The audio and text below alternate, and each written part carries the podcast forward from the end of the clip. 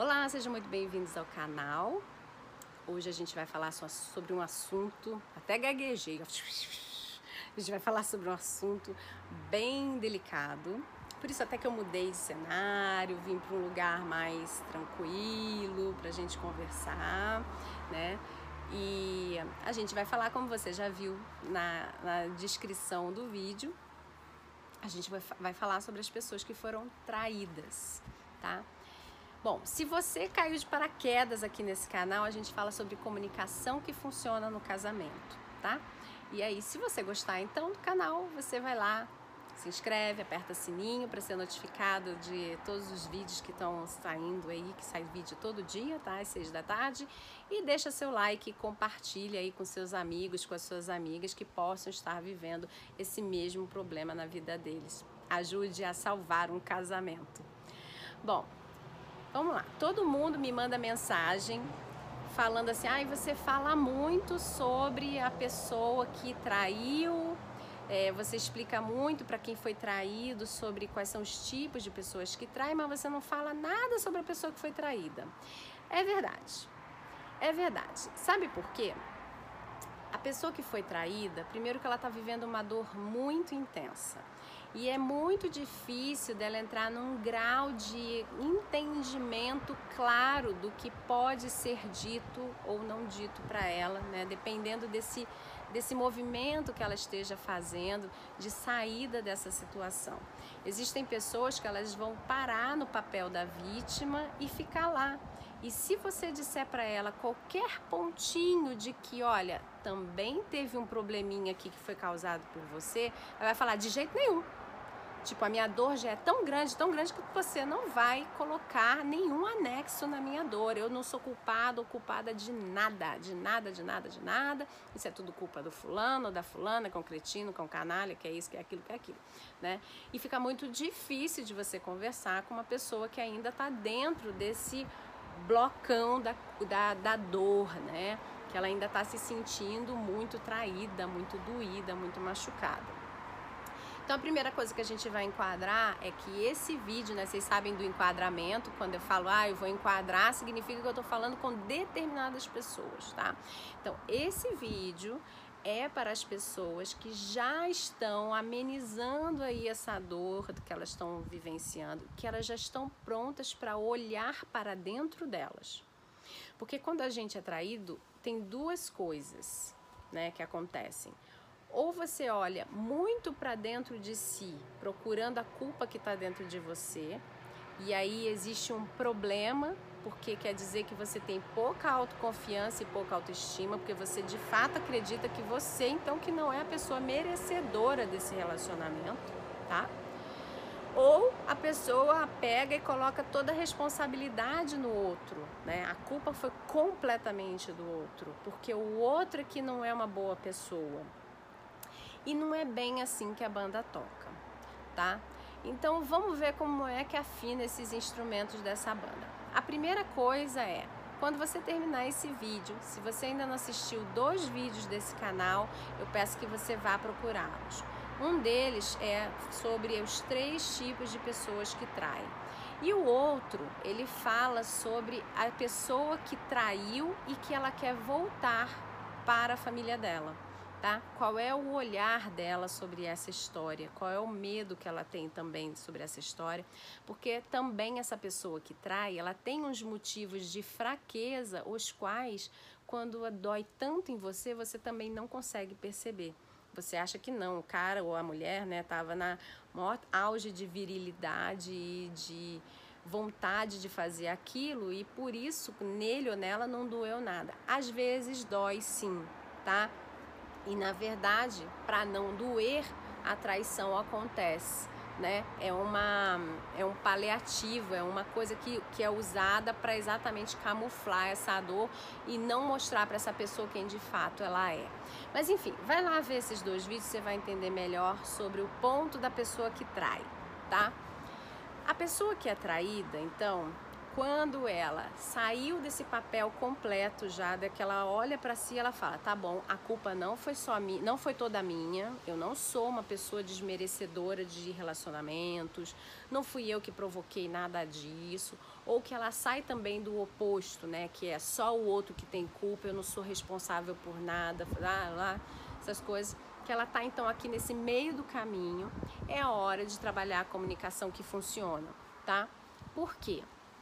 Quando você fala para outra pessoa de forma adequada quem você é, o que você permite, o que você aceita, o que você não permite e o que você não aceita, e que você tem a sua autoconfiança totalmente trabalhada dentro de você, né? Você é uma pessoa que demonstra para o outro que você sabe o que você quer, que você sabe das suas capacidades, que você vai atrás daquilo que você diz que você faz, né? Que você mostra para essa pessoa resultados, dificilmente essa pessoa vai ter coragem de te trair. Claro, você nunca vai controlar o que o outro faz com você, é impossível. E se alguém um dia disse para você que você controla o que o outro faz com você, essa pessoa tá mentindo. O que você controla é a resposta que ele pode te dar, tá? O que ele faz escondido, o que ele cria de situações escondidas, você não tem como controlar. Mas uma vez que você sabe se posicionar, o outro começa a ter um temor respeitoso por você, tá? A pessoa sabe que se ela pisar na bola com você, né? Se ela errar com você, haverão consequências as quais talvez ela não esteja preparada ou não queira de fato colher, né? Que vocês têm um plano de vida juntos, para isso que vocês se casaram. Então, se ela fizer isso, se ela te trair, pelo perfil de pessoa que você sempre se apresentou ser, a relação sofre um abalo muito grande, que pode ser um abalo de novos acordos, da forma como a relação vai acontecer, ou a relação se acabar. E ter esse temor não é ruim. Esse temor é um temor protetivo. É óbvio que a gente não está falando de um temor que a pessoa tem quase que uma crise de pânico e que o casamento dela vai acabar. Não é isso. É como eu disse, é o temor respeitoso. Você sabe que você é uma pessoa amada, querida, valorizada dentro do seu relacionamento, e que a pessoa tem um temor respeitoso por você, porque ela não quer te perder, porque ela quer cuidar dessa relação e porque ela quer construir esse projeto de vida que vocês um dia criaram em comum. Percebe por onde vai a linha da comunicação que funciona? E quando você tem essa comunicação que funciona, o outro começa a dar os sinais de que ele vai começar, ou ela, tá? Vai começar a desrespeitar a relação com vocês, e você consegue puxar a corda e, opa, vamos conversar. Eu estou entendendo que isso está acontecendo. Me explica melhor o que é que está acontecendo, ou o que você acha que está sobrando ou está faltando no nosso relacionamento para que isso aqui esteja acontecendo. Você vai dando os sinais de que você não está cego ou não está cega nessa história. Você está enxergando o que está acontecendo, tá? Aí você vai me dizer, mas Carla, isso não é impeditivo da pessoa fazer alguma coisa. Não, não é, porque você não controla. Se você colocar num papel tudo aquilo que você faz, que o seu parceiro ou a sua parceira não controla você, você vai ver que você consegue fazer, independente da fala dele, qualquer coisa que você queira. Mas existem coisas que você, por respeito, por temor de perder o tipo de relação que você tem, ou perder a relação, ou não participar mais do projeto de vida que vocês têm em comum, você para e você fala, olha, acho que eu não vou fazer desse jeito, eu nem vou fazer isso, na verdade. Assim funciona também para o outro lado. E é esse o seu grande trunfo para ser respeitado ou respeitada daqui para frente em qualquer relação, ou nessa mesma relação que você queira manter, tá? E aí isso é um trabalho que na verdade ele é fácil, mas ele não é simples de ser executado. Se eu disser para você que tudo está baseado na comunicação, você vai dizer, então é fácil, eu sei me comunicar, eu sei falar com as pessoas. mas não é simples, porque é uma comunicação que ela está baseada em uma série de fatores, de estratégias, de métodos, e que você precisa ser treinado ou treinada para entender como se posicionar diante dessas adversidades, diante dessas situações as quais você gostaria de diminuir, minimizar, não viver mais dentro do seu casamento, tá bom? Bom, eu espero que eu tenha conseguido passar para você com o máximo de cuidado possível essa situação. Você tem o meu maior respeito, né? Eu posso compreender que isso deve estar doendo para você, mas se você achar que esse vídeo nesse momento não é para você, não tem problema nenhum. Você pode salvar esse vídeo para assistir ele em um outro momento da sua vida, ou você pode esquecê-lo também, né?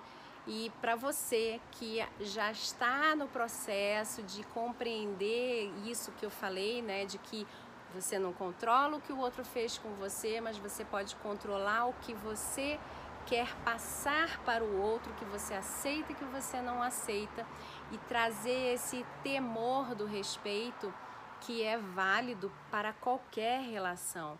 É assim que aquele ditado, né, antigo aí, se dá, de que ninguém faz nada com ninguém, a gente é que permite que façam, né? Então, sim, mais uma vez, existe sim algumas coisas que caem assim em cima da gente de surpresa, mas existem outras que elas foram dando sinais e a gente não quis perceber, ou não estava preparado para perceber, ou não conseguia ter entendimento dessa percepção, e aí com a comunicação que funciona, tudo isso começa a ficar muito claro para você, e você só não vai enxergar se você não quiser enxergar, ou se for um caso realmente desses que cai do céu em cima de você e que não tinha indício nenhum e tal, que pode acontecer também, né? Existem pessoas que, de fato, elas acreditam que caiu do céu o negócio e que nunca teve nenhum tipo de pequeno indício que pudesse colocar aquela pessoa em desconfiança, né? Mas são raríssimos os casos. Geralmente, quando a gente bota tudo na ponta do lápis, a gente consegue perceber que tinha uma coisinha ali, uma coisinha aqui, que passava desapercebida exatamente pela falta de preparo da outra pessoa, de poder receber e digerir isso, ou querer entender isso, ou conseguir decodificar a informação, tá bom? Bom, fica com o coração bem.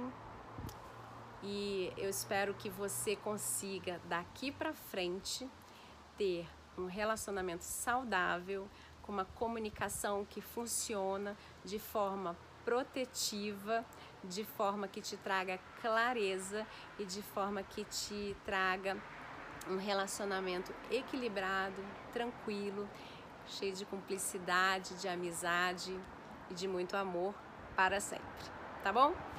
Um grande abraço e até a próxima. Tchau, tchau. Se você gostou desse conteúdo, divulga e compartilha com seus familiares e amigos, porque pelo menos 2 vezes na semana eu passo aqui no podcast para deixar para vocês ferramentas, dicas, insights sobre treinamento e desenvolvimento humano. Se você precisar de mais informações, passa lá no meu site, recomeçodevida.com, ou me manda um direct no meu Instagram, recomecodevida.com. Carla Cunha. Que a sua vida recomece e seja plena. Um grande abraço, Carla Cunha.